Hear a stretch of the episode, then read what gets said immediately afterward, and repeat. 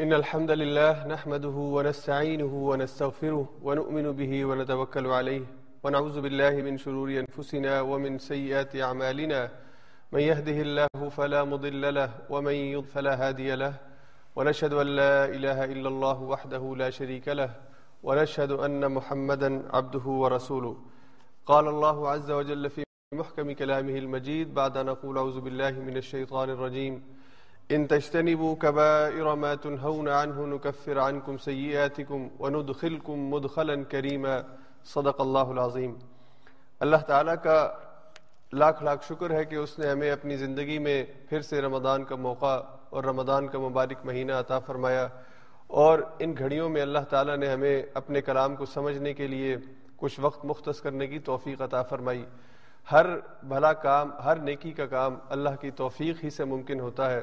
اس لیے اللہ سے نیکی کی توفیق مانگتے بھی رہنا چاہیے اور پھر اگر توفیق مل جائے تو اس پر اس کا شکر ادا کرتے رہنا چاہیے۔ آج کے درس قرآن میں، آج کا جو ہمارا دورہ قرآن ہے، اس میں انشاءاللہ سورہ نساء آیت نمبر چوبیس سے آیت نمبر ایک سو سینتالیس، یہ پورا پانچواں پارہ سورہ نساء ہی صرف اس کے اندر ہے۔ باقی کوئی اور سورج جو ہے وہ اس پارے میں شامل نہیں ہے۔ وغیرہ اس سے پہلے چوتھے پارے میں اور تیسرے پارے میں اور آگے پھر دوسرے پاروں کے اندر بھی دیگر صورتیں شامل ہو جائیں گی۔ تو کل جو ہم نے گفتگو کی سورہ نساء کے ابتدائی حصے کے حوالے سے، تو اس میں میں نے ایک بات سورہ نساء کے پورے اوور آل مرکزی مضمون کے حوالے سے کی تھی کہ اس صورت میں اللہ تعالیٰ نے مسلمان اجتماعیت کو، مسلمان معاشرے کو مضبوط بنیادوں پر اور بہترین اخلاق کے اوپر کھڑا کرنے کے لیے ہدایات دی ہیں۔ ایک اسلامی معاشرہ اس وقت ہی خوبصورت ہو سکتا ہے جب وہ قرآن اور سنت کی طرف سے جو رہنمائی ہے، اس پر عمل پیرا ہو۔ تو اللہ تعالیٰ نے امت مسلمہ کو، جسے امت وسط بھی کہا، امت خیر بھی کہا، اور امر بالمعروف اور نہیں انل منکر کے تو اللہ تعالیٰ نے اس امت کو بہترین اور اچھا اخلاق اپنانے کی تلقین کی اور تاکید کی۔ اور اسی حوالے سے پھر اللہ تعالیٰ نے سورہ نساء کے اندر اس معاشرے کے اندر جو اہم اور سب سے بنیادی چیز، ایک گھر ہے۔ ایک گھر جو کسی بھی معاشرے کی ایک بنیادی اکائی ہوتی ہے اسے بہتر بنانے کے لیے اسے اچھا بنانے کے لیے اللہ تعالیٰ نے احکامات دیے ہیں۔ تو اس لیے اس پوری صورت کے اندر مجموعی طور پر بہت اہم ہدایات ہیں جو اللہ تعالیٰ نے مسلم امت کو اجتماعی طور پر بھی اور انفرادی طور پر بھی یعنی پوری مسلم سوسائٹی کو دی ہیں۔ ایک ایک, ایک مثالی اسلامی ریاست کے قیام کے لیے ایک اچھا خاندان ایک اچھا فرد یعنی فرد سے کام شروع ہوگا پھر ایک اچھا گھر بنے گا۔ اور پھر ایک اچھا معاشرہ بنے گا اور پھر ایک اسلامی حکومت جو ہے وہ مارز وجود میں آئے گی۔ تو اللہ تعالیٰ نے ان حوالوں سے جو ہے وہ بہت ہی بنیادی گفتگو ان آیات کے اندر کی ہے۔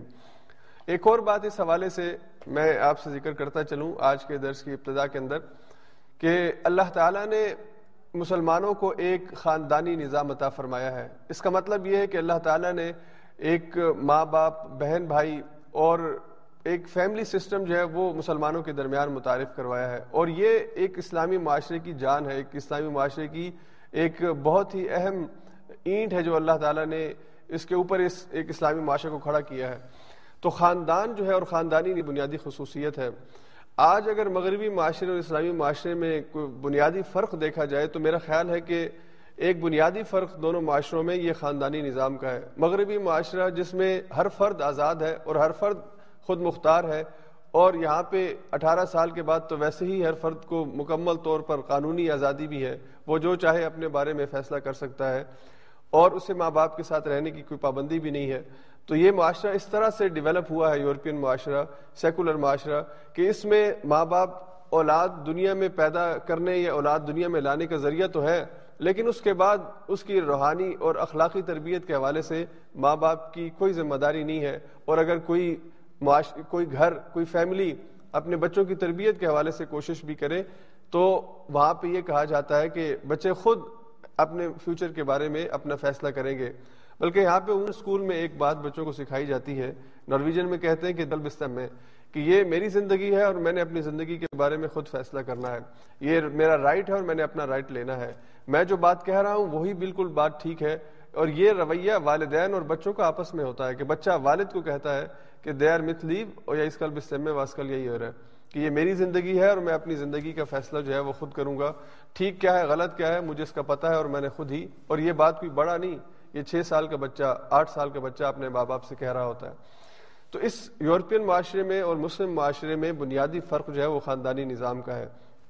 اللہ تعالیٰ نے مسلمانوں کو یہ تعلیم دی ہے کہ وہ ایک خاندانی نظام کو مضبوط کرے اور اس کے اندر جس کی جو ذمہ داری ہے اور جس کے جو حقوق ہیں، اس کے اوپر اللہ نے بہت زور دیا اور اس صورت میں، سورہ نساء میں اللہ تعالیٰ نے ابھی آگے چل کر آیات آئیں گی کہ مرد کا کیا رول ہے، عورت کا کیا رول ہے اور اولاد ہو تو اس کی تربیت کے حوالے سے اسی طرح شوہر کی کیا ذمہ داریاں ہیں۔ بیوی کیا ذمہ داریاں ہیں؟ ان کے حقوق کیا ہیں؟ ماں باپ کا ادب اور احترام اور ان کا مقام اور مرتبہ اور ان کی ذمہ داریاں، یہ سارا پورا جو ہے یہ ایک اسلامی معاشرے اور ایک اسلامی خاندان کے حوالے سے بنیادی ہدایات کا حامل ایک پورا پیکج ہے جو اللہ نے اس صورت کے اندر دیا ہے۔ تو ہمیں اپنے آپ کو، جب ہم اپنے آپ کو مسلمان کہتے ہیں اور حضور علیہ صاحب والسلام کا امتی کہتے ہیں، تو پھر ہمیں اپنے آپ کو، اپنے آپ کو وابستہ کر لینا چاہیے ان ہدایات کے ساتھ، ان تعلیمات کے ساتھ کہ جو ہمیں قرآن اور حدیث سے براہ راست ملتی ہیں۔ اس لیے ہمارے لیے ضروری ہے کہ ہم بجائے کسی اور طرف دیکھنے کے، ادھر اور ادھر دیکھنے کے اور رہنمائی ادھر اور ادھر سے لینے کے اور اپنے آپ کو پریشان کرنے کے کہ جو کچھ اللہ اور اس کے رسول نے ہمیں دیا ہے، وہ ہمارے لیے کافی ہے اور وہ ہمارے لیے بہتر ہے۔ اس سے اچھا کوئی نظام، اس سے اچھا کوئی طریقہ اور ہو نہیں سکتا۔ تو انہی حوالوں سے جو ہے وہ ہمیں اس صورت کا مطالعہ کرنا چاہیے۔ پہلی جو آیت آج کے اس درس کے اندر ہم جس کے اوپر بات کریں گے وہ ہے آیت نمبر اکتیس، جس میں اللہ تعالیٰ فرماتے ہیں، ان تجتنبوا كبائر ما تنهون عنه نكفر عنكم سيئاتكم وندخلكم مدخلا كريما اس کا ترجمہ کچھ اس طرح سے ہے کہ اگر تم کبائر سے اجتناب کرتے رہو، کبائر سے بچتے رہو، تو اللہ تعالیٰ تمہاری چھوٹی جو غلطیاں ہیں، ان سے درگزر فرمائیں گے اور اللہ تعالیٰ تمہیں ایک اچھا مقام عطا فرمائیں گے۔ تمہارے لیے جنت کا وعدہ اللہ تعالیٰ کی طرف سے کیا گیا ہے۔ تو کبائر اور صغائر، یہ دو اصطلاحات، یہ ٹرمینالوجیز جو ہیں وہ یوز ہوتی ہیں۔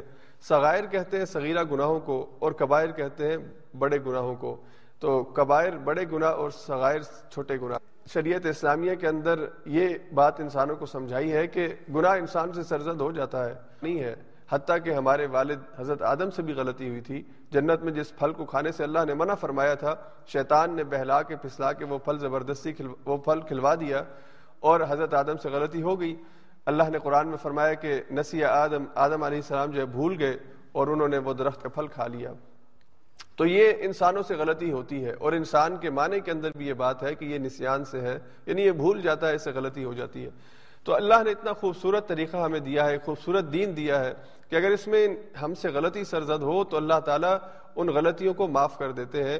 اور خاص طور پہ وہ غلطیاں کہ جو چھوٹی غلطیاں جنہیں ہم صغائر کہتے ہیں، صغیرہ گناہ ہے، وہ اللہ تعالیٰ اس کے معاف کرنے کے مختلف انداز ہیں۔ یا یوں کہہ لیجیے، اللہ کے مختلف بہانے ہیں معاف کرنے کے۔ تو مثال کے طور پہ اگر ایک انسان فرض نماز پڑھنے کے لیے آتا ہے اور وہ ایک نماز پڑھ کے پھر اگلی نماز پڑھنے کے لیے آ جائے، یا وقت جب ہو تو پڑھ لے جہاں بھی وہ موجود ہے درمیان، اگر اس سے کوئی صغیرہ گناہ ہو جائے، اللہ تعالیٰ اس کو معاف کر دیتے ہیں۔ اسی طرح ایک حدیث میں ایک جمعہ اور دوسرا جمعہ یعنی ایک جمعہ انسان پڑھے اور اگلا جمعہ پڑھے تو درمیان کے جو چھوٹے گناہ ہیں وہ اللہ معاف کر دیتے ہیں۔ اسی طرح رمضان کے حوالے سے آیا کہ ایک رمضان انسان روزے گزار، روزوں اور ایمان کی حالت میں گزارے اور اگلا رمضان اسے نصیب ہو جائے اور اس درمیان پورے سال میں جو چھوٹی غلطیاں ہو جائیں تو اللہ تعالیٰ ان کو بھی معاف کر دیتے ہیں۔ تو کبائر جو ہے اس حوالے سے اللہ نے یہاں پہ اس آیت میں بھی فرمایا کہ کبائر جو ہے بڑے گناہ جو ہیں وہ تب تک معاف نہیں ہوتے جب تک کہ انسان ان کے اوپر توبہ نہ کر لے۔ اگر ان کا تعلق اللہ تعالیٰ کے ساتھ ہے تو اللہ سے معافی مانگے، اور اگر ان کا تعلق بندوں سے ہے تو ان بندوں سے معافی مانگے جس کا اس نے حق مارا ہے۔ یہ بڑے بڑے گناہ کیا ہے ان کی کوئی تفصیل شریعہ اسلامیہ کے اندر یعنی قرآن کریم کی کسی آیت کے اندر یا حدیث میں رسول اللہ صلی اللہ علیہ وسلم نے ایک، دو، تین، چار کر کے کوئی فہرست نہیں بتائی، بلکہ صغیرہ کبیرہ گناہ جو ہے ان کو مختلف انداز میں ذکر کیا ہے۔ تو امام زہبی جو ہے بہت بڑے محدث گزرے ہیں، بہت بڑے عالم ہیں، انہوں نے ایک کتاب لکھی اور اس میں انہوں نے ان تمام قبائر کو جمع کر دیا جو قرآن اور حدیث سے کبیرہ گناہ سمجھ میں آتا ہے۔ تو یہ ان کی ایک کاوش ہے، امام زہابی کی جو کتاب ہے القبائر کے نام سے، اس کے اندر بڑے بڑے گناہوں کا ذکر ہے۔ اور قرآن اور حدیث کا اگر ہم مطالعہ کریں تو بڑے بڑے گناہوں کے اندر، جس میں بعض احادیث میں یہ وضاحت موجود ہے القبائر کیا ہے تو حضور نے فرمایا کہ اللہ کے ساتھ شرک کرنا یہ سب سے بڑا گناہ ہے۔ اللہ کے ساتھ شرک جو ہے، یہ کبیرہ گناہوں میں سب سے بڑا گناہ ہے۔ یعنی اس سے تو انسان دائرہ اسلام سے بھی نکل جاتا ہے۔ اور پھر اللہ کے وسلم نے فرمایا کہ والدین کی نافرمانی، یہ بڑا گناہ ہے۔ کبیرہ گناہوں میں سے کہ انسان والد کر لے، ناراضگی اختیار کر لے، ان کی اچھی باتوں کو بھی نہ مانے، ان کی باتوں کے اوپر ناراضگی کا اظہار کرے۔ تو یہ کبیرہ گناہوں میں سے ہے۔ اسی طرح کسی مومن کو قتل کر دینا، کسی نفس کو قتل کر دینا، کسی جان کو بغیر کسی وجہ کے قتل کر دینا، یہ کبیرہ گناہوں میں سے ہے۔ اسی طرح اگر انسان شادی کے بغیر مرد عورت کا جنسی تعلق قائم ہو، زنا ہو جائے، یہ کبیرہ گناہ ہے۔ اور دیگر اس کی تفصیل جو ہے وہ لمبی ہے۔ تو اللہ نے فرمایا کہ جو کبیرہ گناہ ہے، اگر تم ان سے اپنے آپ کو بچاؤ گے تو چھوٹی موٹی غلطیاں انسان ہونے کی حیثیت سے اگر تم سے ہو جاتی ہیں کوئی لغزش ہو جاتی ہے، غلطی ہو جاتی ہے، تو اللہ تعالیٰ اس کو معاف کر دیں گے۔ تو یہ ہمارے دین کی خوبصورتی ہے۔ ہمیں ان چیزوں کا اہتمام کرنا چاہیے اور ذہن کے اندر ان چیزوں کو تازہ رکھنا چاہیے کہ اگر ہم سے کوئی غلطی ہو، تو ہمیں فوراً رجوع کی طرف اور اللہ کی طرف پلٹنا چاہیے۔ اللہ تعالیٰ معاف کرتے ہیں اور اللہ تعالیٰ اس بندے کو پسند کرتے ہیں جو بار بار معافی اور بار بار اللہ کی طرف پلٹتا ہے۔ اللہ نے قرآن میں فرمایا، ان اللہ یحب التوابین اللہ توابین کو پسند کرتے ہیں۔ اور اللہ تعالیٰ نے یہ جو لفظ استعمال فرمایا نا یہاں پہ طواب کا، اس میں اور تائب میں فرق ہے۔ تائب کہتے ہیں توبہ کرنے والے کو یا پلٹنے والا طواب یعنی جب یہ اس اسکیل کے اوپر عربی کہتا ہے، بار بار پلٹنے والا۔ تو اللہ نے یہ نہیں کہا کہ ان اللہ یحب الطائب، اللہ توبہ کرنے والے کو پسند کرتا ہے۔ اللہ نے فرمایا ان اللہ یحب التواب۔ اللہ تعالیٰ اس آدمی کو پسند کرتا ہے جو بار بار پلٹتا ہے۔ یعنی اس سے انسان ہونے کی وجہ سے غلطی ہوتی ہے۔ گناہ ہوا تو وہ پلٹ آتا ہے۔ اور وہ اس بات یعنی پلٹنے کو